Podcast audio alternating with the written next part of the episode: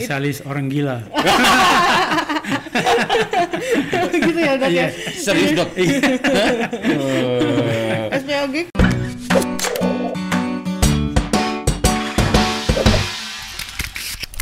podcast sama Mas Danang lagi.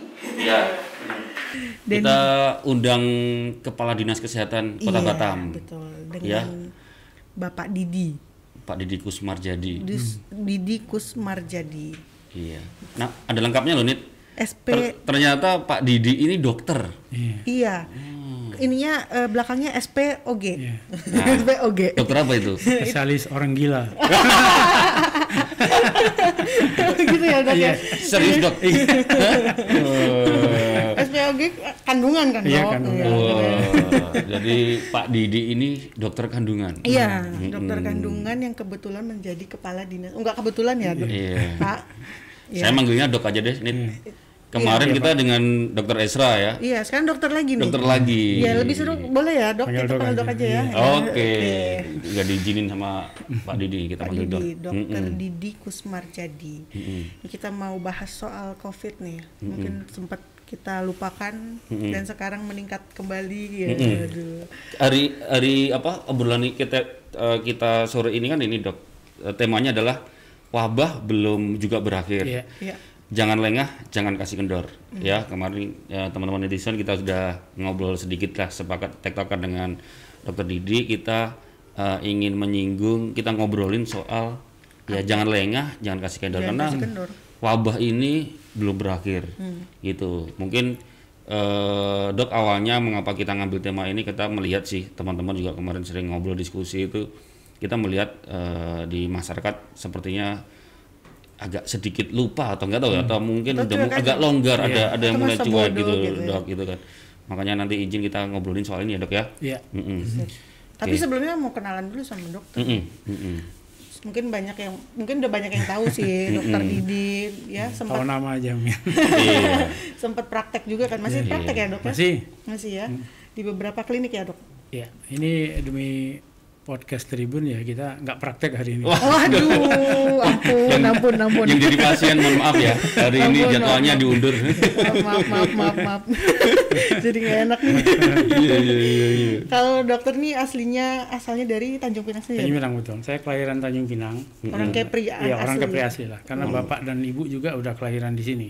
Oh Ya kelahiran Kepri. Orang tua dua-duanya kelahiran di sini. masuk ke peri dan apa dari sekolah pun di Tanjung Pinang Ya sekolah mulai dari SD, SMP, SMA semua Tanjung Pinang. Hmm. iya iya kuliah aja pindah ya Ya kuliah aja pindah ke Sumatera Barat, kemudian SPOG juga di situ di Padang. di Oh, Padang ya Padang. di Universitas Andalas ya lulusan Universitas Andalas Dulu sih karena kayaknya sama orang tua nggak dikasih eh, lepas merantau ke Jawa kan, Hmm.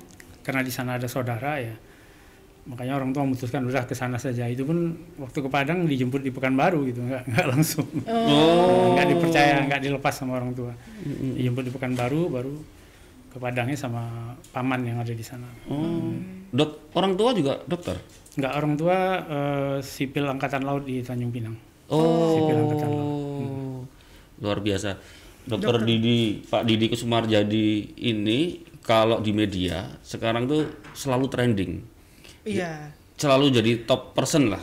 Di di kata kunci di media itu jadi perbincangan. Kenapa ya? Karena ngurusin covid. Karena udah covid ya dok ya? Iya. Iya. Mungkin kadang sekali-kali bisa ngalahin uh, wali kota atau gubernur karena kepala dinas kesehatan paling sibuk. Batam sehat masih yang keluar dokter ya mungkin ya? Iya. covid 19 ini juga. di Batam ya. Iya, dapat gelar juga dari kawan-kawan jurnalis tuh Kapten Corona. Kan. iya kan? Benar. karena yang paling sibuk sekarang ya. Iya, iya. iya nggak mungkin bisa sembunyi dicari teman-teman wartawan dokter ini juga katanya pinter apa guru silat bener dok Ya dulu ya se- waktu di dinas jadi dokter pertama kali kan di pulau di Pulau Tujuh. Hmm. Nah itu sebelumnya di Jakarta juga kita ikut silat-silat kan. Oh, waktu itu apa ya Merpati Putih ya. Oh. Di Jakarta kemudian waktu ke pulau ada lagi itu Pandawa jadi kita ikut di sana ya ngajar anak-anak lah di sana ngajar anak SMA gitu. masih ya dok Iya, sampai sekarang ngajar silat. Di samping ngajar sekolah dulu kan di daerah itu kan kurang ini ya, guru tuh kurang. Jadi kita waktu PTT di pulau itu juga diminta bantu ngajar ngajar di SMA swasta apa namanya itu madrasah apa ya aliyah ya. Mm, mm, mm. kita ngajar di situ. Nah kemarin pas acara Pak Wali jumpa dia kenalkan Pak saya dulu siswa bapak di sana kan oh, guru pernah jadi guru rupanya suhu ya Suhu. Iya, Tapi masih aktif silat dok. oh enggak sekarang udah lama enggak sih sekarang olahraganya hanya sepeda aja Ke sepeda. Oh, ternyata guru silat bukan bukan, bukan hanya hobinya silat, ternyata guru silat. Guru silat. ya ngajar-ngajar silat dulu Jadi tolong jangan macam-macam Jangan ya. macam-macam kan di silat. Dokter Didi. Iya. Dokter ini juga juga pernah menjabat sebagai kepala bidang perindustrian di Sperindak Batam. Loh, ceritanya gimana, Dok? Dokter. Iya, terus ngurusin Industri. industri, di Sperindak. Gimana perasaan? Kalau sekarang masih mending lah kepala dinas kesehatan. Nah, itu Iya. gimana, Dok? Jadi dulu eh, sebelum di Kota Batam ini kami kan bertugasnya di Provinsi Kepulauan Riau di Rumah Sakit Umum Daerah Tanjung Uban. Betul. Nah, ya waktu itu sebagai direktur di situ udah lama juga sih direktur udah berapa tahun ya cukup lama lah di situ. Jadi direktur masuk Tanjung Uban kan dua- 2004 Mm, mm, mm. jadi 2016 eh, dapat apa namanya diajak lah sama eh, kenalan Pak Wali waktu itu diperkenalkan. Karena kebetulan dinas eh, apa ditawarkan untuk waktu itu embung ya karena embung waktu itu kosong direktur tidak ada. Mm, Nah, karena entah bagaimana waktu itu di inter internal mereka sih penolakan lah gitu, penolakan nggak mau. Akhirnya kenapa nggak jadi kepala dinas saja diskusinya Mm-mm. seperti itu ya udah Mm-mm. kita maju open bidding eh, untuk kepala dinas kesehatan kota Batam. Nah, itu ceritanya. Nah, salah satu syarat di kota Batam ini untuk menjabat eselon 2 kan harus dua kali eselon 3. Oh iya. nah, iya, sementara iya, kami iya. di track kami kan baru satu kali eselon 3 waktu jadi direktur rumah sakit Uban itu kan tim PC jadi direkturnya eselon 3. Jadi karena baru satu kali ya di, di isilah jabatan persyaratan itu satu kali lagi eselon 3 di Kota Batam. Nah, kebetulan saat itu satu-satunya jabatan eselon 3 yang luang yang kosong itu adalah ya di Disperindak itu kabin industri. Nah, itulah ceritanya makanya ditaruh dulu di situ lebih kurang cukup lama juga lah dua atau tiga bulan gitu untuk Oh, itu lama ya dok? lama ya. kalau begitu cepet ya. Jadi pas eh, ada misalnya apa ya dipanggil dewan gitu kan. Mm-mm. Nah waktu itu kepala disperindaknya Pak Zaref itu yang udah pensiun kan, Pak Oh, Zaref iya, iya, nah iya, dia iya. sering makanya dia suka ngajak ngajak kami jadi untuk menjadi apa pengalian perhatian lah. Jadi Hmm, topik yang dibahas tuh kenapa nih dokter SPOG ngurus industri? Iya iya benar. industri anak ya kan? gitu. Industri Ah, anak. iya, kira-kira gitu. Dokternya kandungan lagi. Ah, iya kan? Mending dokter umum ya. Nah iya Ini dokter umum. Aduh. Iya iya iya. salah satu syarat lah itu. Waktu Iya. itu Pak Wali juga kasihan juga sempat jadi bulan-bulanan juga di media kan dipertanyakan di, kenapa eh, apa namanya kepala bidangnya ini dokter, gitu. iya. Nah, nah, itulah. Oh sempat sempat Sempat juga jadi dok. iya Pak, sempat jadi bulan-bulanan juga di ini di, di media waktu itu. Kasihan juga beliau. Iya iya iya iya. Nah kita ke ke Topik ya. topik ya. Jadi kita melihat eh, wabah ini belum berakhir ya meskipun kemarin ini dok ya ada eh, ya misalnya Bio Farma Jokowi kemarin ke Bandung ada rencana apa vaksin gitu kan. Tapi eh, kita nggak tahu nih makanya kita ingin pastiin ke eh, Dokter Didi eh, bagaimana kondisi eh, kasus COVID-19 di di Batam, dok, dok sampai Khususnya ya. sampai ah, sampai hari ini mungkin dokter bisa cerita Update, dikit lah, update-nya Update-nya udah gimana dok? berapa mungkin? Dok? Mm-mm. Jadi sebetulnya waktu sekitar awal-awal bulan eh, Agustus eh sorry awal-awal Juli itu. Nah, itu sebetulnya kondisi kita di Batam sudah mulai sangat baik gitu karena kasus sudah mulai eh, boleh dikatakan jarang muncul satu-satu dan kalau kita lihat dari pemetaannya udah mayoritas kuning ya waktu itu ya. ada beberapa daerah yang sudah hijau yang artinya tidak ada kasus lagi. Mm-mm. Nah, kemudian pelaksanaan new normal. Nah, tiba-tiba ini muncul eh, kasus eh, kami kira ini mungkin termasuk kategori second wave ya, gelombang kedua barangkali. Gelombang kedua, iya. tiba-tiba di mana-mana sih sepertinya seperti itu karena dalam catatan WHO sebetulnya negara kita kan termasuk yang memiliki eh, risiko untuk untuk terjadinya second wave ini, termasuk risiko yang tinggi gitu. Dan ternyata memang ya kami kira ini mungkin termasuk kategori second wave lah mendadak serangannya eh, sangat banyak sekali Mm-mm. jumlahnya eh tapi alhamdulillah memang tidak sebanyak Tanjung Pinang gitu ya. Tanjung Pinang yang luar biasa Kemarin sekali. langsung Iya. Iya, benar. banyak Tanjung ya. Pinang luar biasa itu banyaknya. Dalam satu hari kemarin dia 20 sekali positif kan. Iya iya iya. Jadi sekarang dia udah 120. Kalau kita 360 sekian gitu lah, 362 atau apa gitu. Sekarang positifnya 371. Eh 371 ya tambah yang 371. kemarin ya. Iya, iya. Kemarin kemarin. kita ada tambahan 3. Iya. Hari Ya, sembuh. ini belum rilis ada tambahan 7 kalau nggak salah. Oh, Hari Tapi ini itu banyak dari eh, Bayangkara itu tambahannya. Oh. Masih artinya masih berhubungan dengan klaster eh, Bayangkara. bukan klaster Bayangkara itu salah nanti marah marah Pak polisi. dari mana dok? Klaster dari mana? Klaster batu besar ya. Ya, Oh. klaster batu besar. Klaster batu Ya, besar. nanti habis ini saya dipanggil nih sama anu nih. Reskrim Sus. Jadi sekarang Nggak 37 nggak apa-apa diluruskan aja. Iya. Kita luruskan aja Klaster batu besar ya. Iya iya iya. klaster iya. batu besar ya. Ya. Mm, mm, mm, mm. Nah, eh, apa kemarin memang sempat melanda ini ya dok ya. Iya. Apa ini memang karena ada kelengahan yang mulai saat dibilang kemarin diheboh di media semua bilang Batam menuju ke zona hijau ya. Iya betul. Oh, udah Nah, udah itu senang banget kita. Iya, udah kayak udah mau wah ntar lagi nih selesai gitu Iya, gara-gara ada statement itu longgar lagi. Iya, Longgar memang, lagi. memang iya. Gimana, Dok? Eh, kami kira adalah hubungannya ya. Mm-mm. Bahkan kami waktu itu, mohon maaf lah secara pribadi malah sempat menyatakan begini. Saat ini kami pun sebetulnya berani buka masker gitu. Sempat terlontar ke media seperti itu. Dan kita pun sempat menyampaikan juga ke kawan-kawan media, menurut perkiraan kami itu Juli ini atau Agustus itu malah Batam itu sudah boleh dikatakan hampir hijau semua. Ternyata Mm, mm.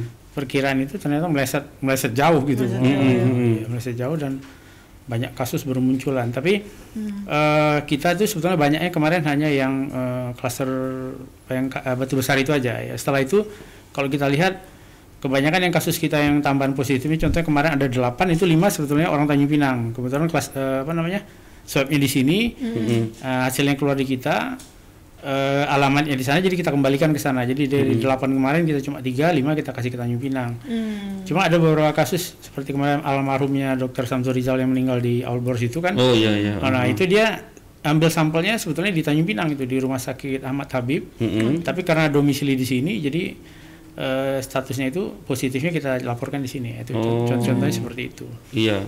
Kalau Ka- ter iya. Kalau ini dok, apa? eh, kita kan lihat kasus positif kan nambah-nambah terus nih. Iya. Dan kadang eh, obrolan-obrolan warung kopi teman-teman eh, deket kita itu kalau ngobrol, ini rumah sakit tuh nampung nggak sih? Nah kalau mungkin kalau dari pengamatan dokter di, eh, Didi, sekarang kondisi rumah sakit yang rek apa? Ada di Batam. Ah di Batam Iya. itu gimana dok?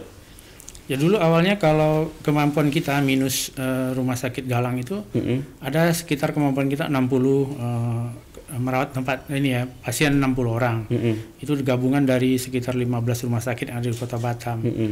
Nah, itu udah kita hitung kemarin kapasitasnya 60. Nah, waktu di 60. awal-awal itu kan waktu eh, rumah sakit Galang belum ber- beroperasi, kita memang em, mengandalkan sepenuhnya eh, ini kita rumah sakit kita dan eh, waktu itu kita kayaknya sih belum sempat kewalahan lah. Mm-mm. Belum sempat eh, istilahnya kekurangan tempat sampai memanfaatkan misalnya kita siapkan alternatif kemarin itu misalnya eh, bat- eh, apa namanya asrama haji udah kita siapkan Mm-mm.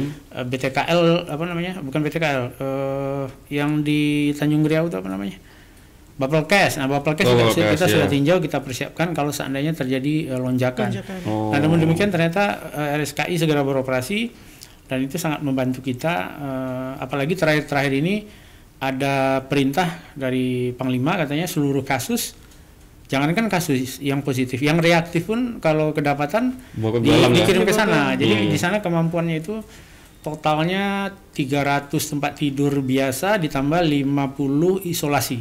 Mm-mm. Jadi kapasitas mereka 350 dan itu kayaknya sih nggak penuh-penuh gitu. Hmm. Bahkan sekarang ini pekerja migran Indonesia yang masuk itu semuanya kan di swab.